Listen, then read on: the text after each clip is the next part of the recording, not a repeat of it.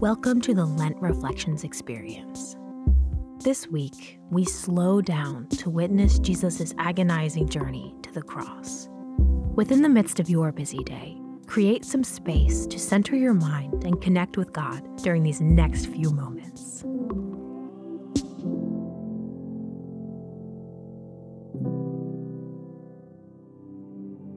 Today, we prepare our hearts for Easter through the reading of Luke chapter 23, verses 44 through 49. It was now about noon, and darkness came over the whole land until three in the afternoon, for the sun stopped shining. And the curtain of the temple was torn in two. Jesus called out with a loud voice Father, into your hands I commit my spirit. When he had said this, he breathed his last. The centurion, seeing what had happened, praised God and said, Surely this was a righteous man. When all the people who had gathered to witness this sight saw what took place, they beat their breasts and went away. But all those who knew him, including the women who had followed him from Galilee, stood at a distance, watching these things.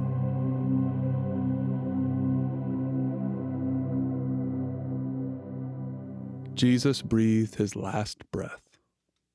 We know now that's not the end of the story. But to these people, on this day, Jesus was dead.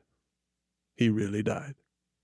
And as far as those who were there knew, this was the end. It's one thing for Jesus to raise someone else from the dead, but to raise himself? To come back from this after the humiliation, the torture, the condemnation as a criminal? No. No, everything about it was a tragic collapse. Today is the day we call Good Friday. Of course, it can only be called such a thing in light of Sunday's revelation. But for that original Friday, it was horrifying. Hopes were dashed for all those who had followed Jesus. They believed him to be not just a prophet, but the chosen one, the Messiah who would usher in God's reign now his corpse hangs under a sign that says, King of the Jews. As dark and dastardly as that whole scene was, not all elements of goodness could be erased.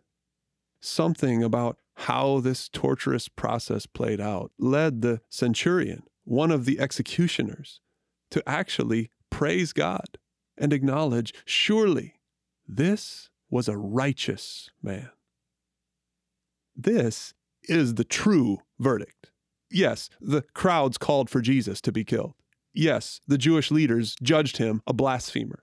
Yes, the governor assigned him a lawbreaker's penalty. But only the centurion has it right. This man was pure.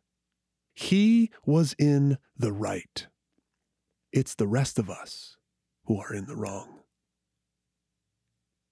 And so, for our sake, Jesus died, the righteous for the unrighteous, in order to bring us to God. From the perspective of Sunday's victory, this is good news indeed. On this Good Friday, remember that this righteous one gave his life for you. And maybe if you're able, spend some time listening to the song Cornerstone which culminates by pointing to our future hope of Jesus' return when he will finally make all things new.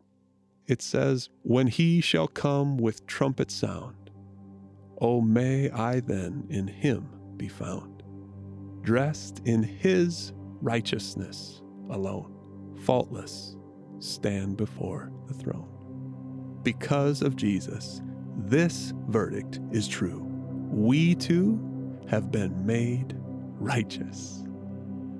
Thank you, Jesus. In these next moments of quiet, reflect on that truth. In Jesus, I am united with God. I am made righteous.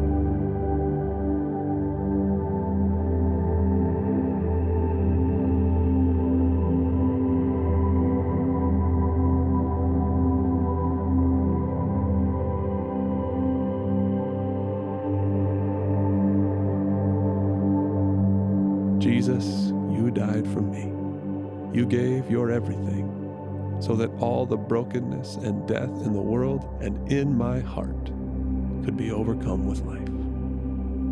I thank you. Amen.